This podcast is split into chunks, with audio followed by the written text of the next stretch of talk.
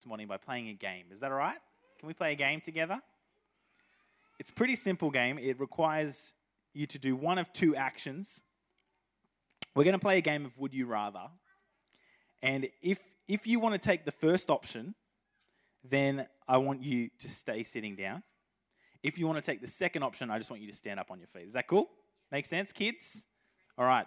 So if you want the first one, sit down. If you want the second one, stand up. Would you rather eat two rotten tomatoes or a can of cat food? Oh, we got one standing up, going with the cat food. Everyone else, we want the rotten tomatoes. Interesting. Okay.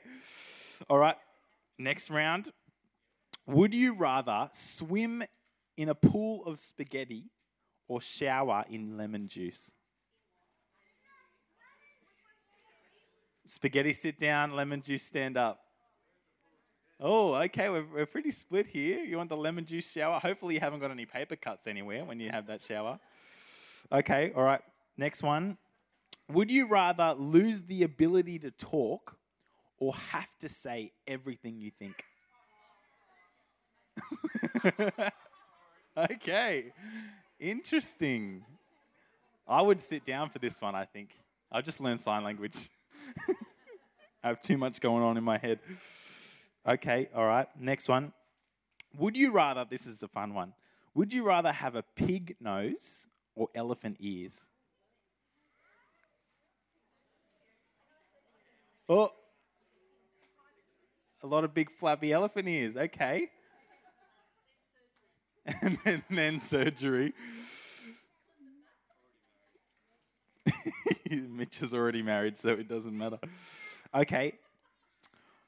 All right, what about this one? Would you rather sit down next to a sleeping lion for 10 minutes, wild one, or jump over an angry crocodile?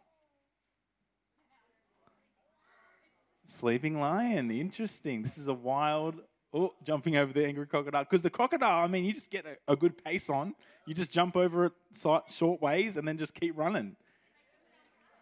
They can jump up, but yeah, that's true. They're really fast in water, but not on land. We learned that at Australia Zoo. Interesting. Okay, we're going for the lions. I didn't didn't predict that. Okay. Would you rather eat only celery and live for 20 more years or eat your favorite food for a week and then die? okay. All right. Very interesting. Eh, interesting. I think I would choose the celery, provided it had enough sustenance to keep me alive. I might have to eat a lot of it. Okay, would you rather eat a dead bug or a live worm? Dead bug, live worm, live worm. Most people dead bugs. Okay, just deep fry a bit of a tarantula would be good. you can do both. Okay, would you rather, I thought this one up, would you rather have one nostril or two noses?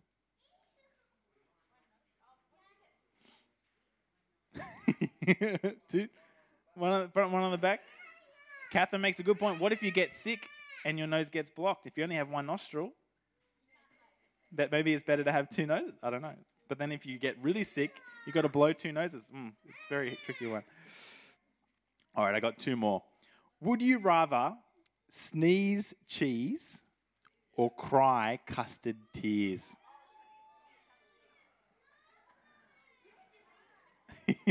Interesting. A lot more on the custard. Mitch is definitely sneezing cheese.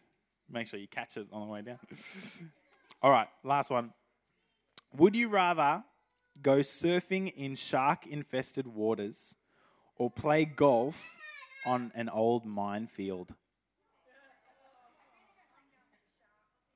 Really? Okay. Uh, it's a pretty tricky one. Awesome. Well, thank you. Thank you for playing with me today. This morning, I want to speak about being out of options. Who felt in some of those that you're like, I don't want to do either of those things? Yeah. I tried to make them pretty difficult to choose because I felt like God wanted me to talk about being out of options. So say out of options to the person next to you. Now say it like you're panicking and you're really out of options. Out of options. We're out of options. Can you think for me what your favorite movie is? Think about your favorite movie. Now, I, I bet that the, some of the best parts of that movie are when the main characters are out of options. I was thinking like Lord of the Rings, Battle of Helm's Deep.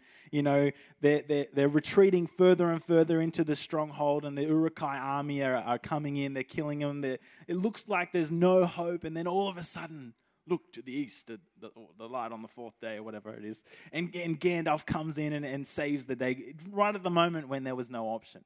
Or in the latest Star Wars movie that had come out, The Last Jedi, I won't, I won't spoil it for too many people in case you want to see it before episode 9, but you know, the, the, the resistance are caught up behind this big door, and the First Order is about to take them down. And just when they're completely out of options, Luke Skywalker shows up to take on the First Order single handedly. Or I thought of that famous scene in Karate Kid where he's, he's fighting this guy. He's injured. He's not, you know, he's, he doesn't have many options left. We think he, he's, what's going to happen? Is he going to lose? And then the crane kick comes up. Oh, here we go. And then he kicks him in the head and, and, and finishes off. Who's seen Cobra Kai, the, the spin off series? Oh, yeah, you've got to watch that. Anyway, that's, that's an, another side point. But these moments in our favorite movies, the moments when the heroes are completely out of options, they're usually the climax of the movie. And the more unpredictable and hopeless the situation seems, the more we like it, right? We, we don't want a movie to be predictable. We want it to shock us. We want the hero to save the day miraculously out of nowhere and us to walk out satisfied, going, wow, I thought there was no chance, but everything came through in the end. We feel relieved and satisfied because the impossible happened. Now, we love it when these things happen in movies, but we don't feel the same when it happens in real life, do we? We don't like it when we don't have any options left. We don't like being in a hopeless situation where we can't see the way out. We don't like stepping out on a limb or being at the end of our rope and we stress and strain to avoid being in that place. We will do whatever it takes to not end up in a hopeless situation. But I want to suggest today that instead we should embrace being out of options. Because that is the place where we get to see God move the most. Matthew chapter 5, verse 1. And we're going to read all the way to verse 12. So if you want to read with me, they'll be up on the screen. And I like the message version for this case. When Jesus saw his ministry drawing huge crowds, he climbed a hillside. Those who were apprenticed to him, the committed, climbed with him. Very interesting point there, but that's another message. Arriving at a quiet place, he sat down and taught his climbing companions. This is what he said You're blessed when you're at the end of your rope with less of you, there's more of God and His rule. You're blessed when you feel lost, when you've lost what is most dear to you. Only then can you be embraced by the one most dear to you. You're blessed when you're content with just who you are, no more, no less. That's the moment you find yourselves proud owners of everything that can't be bought. You're blessed when you've worked up a good appetite for God. He's food and drink in the best meal you'll ever eat. You're blessed when you care. At the moment of being careful, you'll find yourselves cared for. You're blessed when you get your inside world, your mind and heart put right. Then you can see God in the outside world. You're blessed when you can show people how to cooperate instead of compete or fight. That's when you discover who you really are and you discover your place in God's family. You're blessed when your commitment to God provokes persecution. The persecution drives you even deeper into God's kingdom. Not only that, count yourselves blessed every time people put you down or throw you out or speak lies about you to discredit me. What it means is that the truth is too close for comfort and they are uncomfortable. You can be glad. When that, that happens, give a cheer even, for they don't like it. I do. And all heaven applauds and know that you are in good company. My prophets and witnesses have always gotten into this kind of trouble. Thanks, Jesus. That's kind of encouraging, kind of daunting. But this morning, I want to talk about being out of options. And I have two different types of people that might be in this room. And the first one, we're going to look at a story in the Bible in Jonah chapter 1, the story of Jonah. And he represents people that are holding on. So let me kind of give you the Jesse version of the Jonah story. So God had a plan for where he wanted Jonah's life to go. He asked him, Jonah, you're a prophet. I want you to go take my words to Nineveh.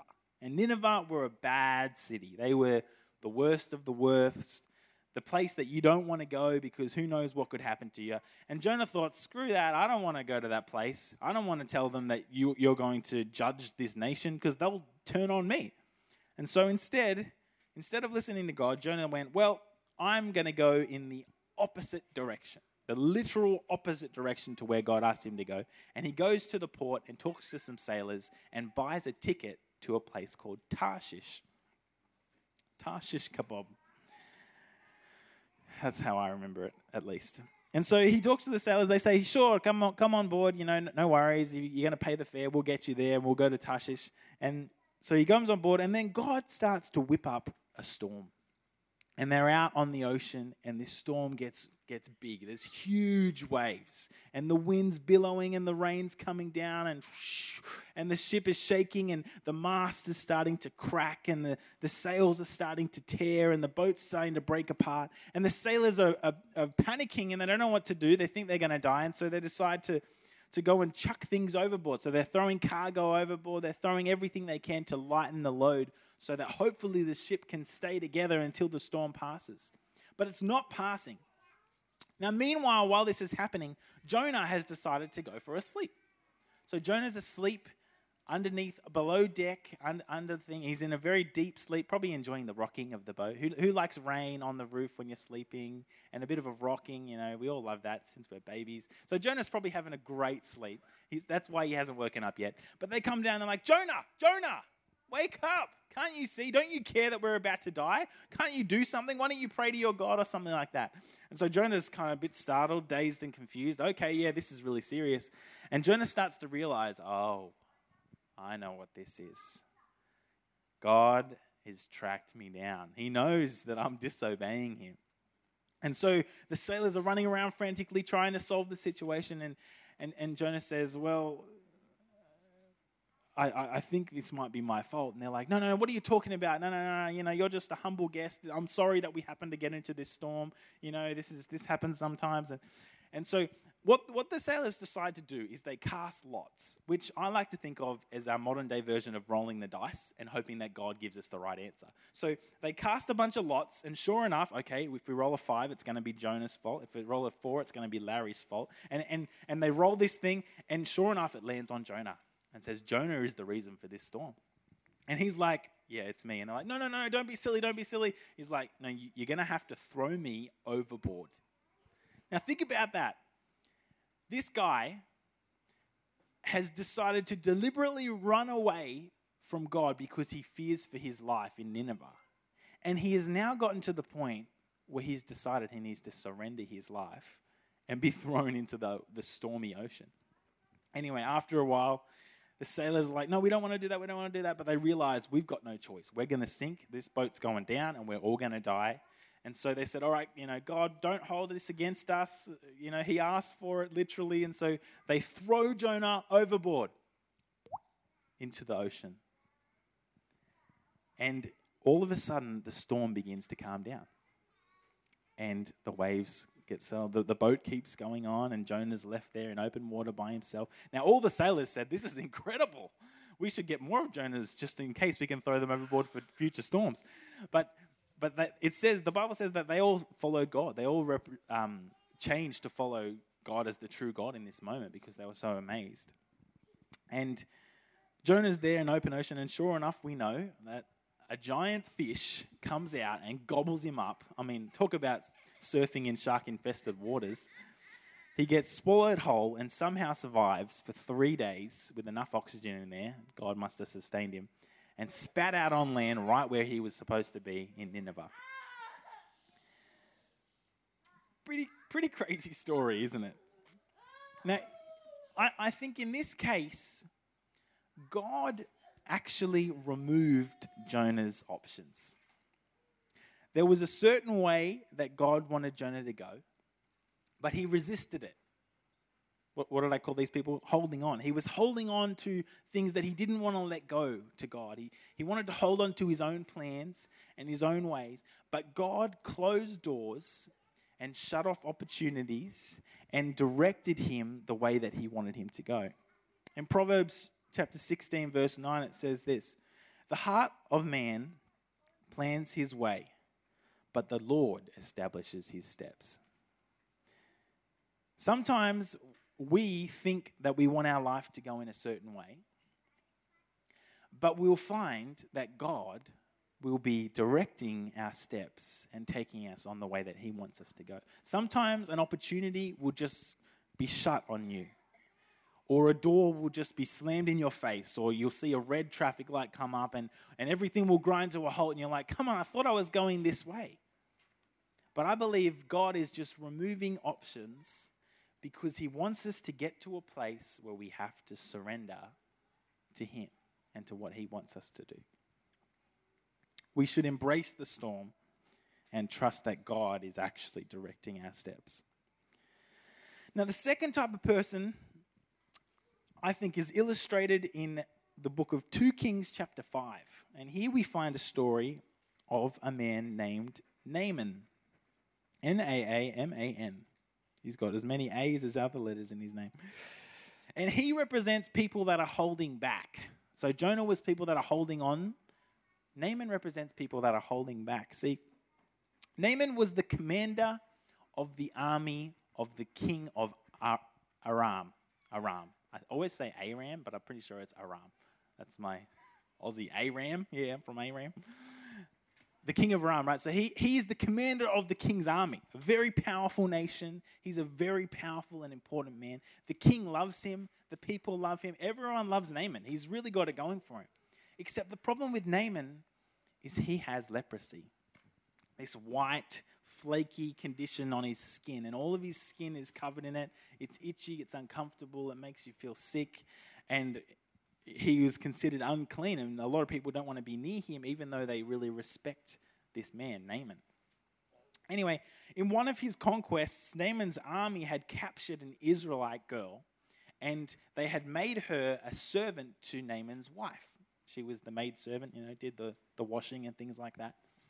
And, and this girl noticed Naaman's condition and she said, Hey, if you don't mind me saying, there's a man in Israel named Elisha. He is the prophet of God, the Most High God, and he can cure your leprosy. Now, there was no cure for leprosy in that time, that was completely unheard of. And Naaman thought, Well, I've tried everything else. I want to get rid of this, so why don't I give it a go? So Naaman, he grabs a company of his men and, and they set off from Aram all the way to Israel. And they had some meetings with the king of Israel, which is a bit awkward. And, but they eventually found Elisha's house. And so they rock up to Elisha's house, and Elisha says to his messenger, Hey, I can see they're coming. Can you run down to the letterbox and meet them there and tell them the cure to the, to, the way to cure his leprosy is you need to go and have a bath in the Jordan River seven times. Do seven dunkings in the Jordan River, and then you'll be made well. So the messenger's like, okay, no worries. He runs down the driveway to the letterbox or whatever the equivalent was back then. And he, he meets Naaman and his company who have just rocked up at Elisha's house. And he says, All right, if you want to be healed, then run to the Jordan River and uh, bathe yourself seven times. Now, Naaman He's like, Excuse me? Like, I've come all this way and you're not even going to come out of your house and, and talk to me. I mean, he, he thought Elisha should come out and do some magic hocus pocus, jiggery pokery, and magically cure his leprosy and, and heal him of all of his conditions. And he thought there should be some miraculous, amazing event that he could go home and tell his wife about. But instead, he didn't even come out to see him and he said, just go, to, go down to that river. And he's like, come on, the Jordan River? I mean, that's like the Nepean River. No one wants to swim in that. Come on. It's, there's way better rivers back in our home country of Iran. We've got way cleaner waters, better rivers. What, you know, I may as well bath myself there if you want me to bath in the Jordan River. What are you talking about? Now, one of his servants, luckily, says to him, you know, excuse me, Mr. Naaman, I don't know what they called them back then, commander. If, if that prophet had asked you to go do something amazing, you would have done it. So, why don't you do this simple thing that he's asked you to do? And so Naaman, he by this stage, he'd stormed off down the road and he was on his way home and he thought, well, okay, I guess why not? I'm here, I'm in the area, may as well take a dip in the Nepean River, jump off the bridge. No. And, and so he goes down to the Jordan and he, he washes himself. He has seven baths. Imagine having seven baths. My girls would love that. They love the bath. And so he bathes himself seven times. And sure enough, on the seventh time, he comes out and he is completely healed. Completely clean. There's not a, a, a centimeter of skin that has leprosy anymore. He's completely well. And he was amazed, shocked. He didn't expect it would work, but because he did what the word of the Lord said, he got his miracle. So he runs back to Elisha and says, This is incredible. Can I have bags of dirt? And okay, that's interesting. He fills up his donkeys with bags of dirt because he wanted to go back to his home and worship the Most High God on soil that was the Most High God's soil. Pretty cool, huh? So he literally took it back, probably put it in his backyard, made this area of land that he could go and say, This is the Lord's land, and I am now following the Most High God. So he, I find it very interesting in both of these stories, people realized that God was the Most High God. That's a bit of a side point for you. The, the Bible actually says his skin was made well like a baby's skin, but I say like a baby's bottom. Like a baby's bottom. Super well. Now, this story is a bit different to Jonah's because in this case, Naaman had options. And the way that he could get himself to a place of being out of options was to do the things that he was asked to do. And I think this happens a lot in our life where we have situations where we can apply some good wisdom and some self discipline and some advice to cross some options off our list so that we get to a point where we need God. So imagine, let's say I wanted to lose weight. And I'm like, God, I want to lose 10 kilos for summer because I want to have a summer bod or whatever. God, I just want a miracle. I want, I want you to come down and just, I'll wake up one morning shredded. Jesus, I know you can do it. You can do anything. I need this miracle. And I'm praying and praying and believing, but I'm, I'm, I'm not doing anything about it. I'm just praying. And I'm like, well, God, come on, you need to come through. And God, I think He's sitting up there and He says, Jesse, look at all the options you've got. You can exercise more. You can eat better. You can get better sleep at night. All of these things will help you lose this weight. And I, I believe that in these situations, it, it, if we are to cross those options off, okay, I change what I'm eating. I make sure that I'm exercising every day. I make sure that I'm getting a good night's sleep. If I, if I use up all of my options to the point where, okay, maybe there's something still wrong. Maybe I've got a condition and it's preventing me from losing weight still or something like that. Okay, God, well, I'm now out of options. And God's like, yes, good. Now you're in the place where I want you to be. And in that place, that's when God can bring the miracle.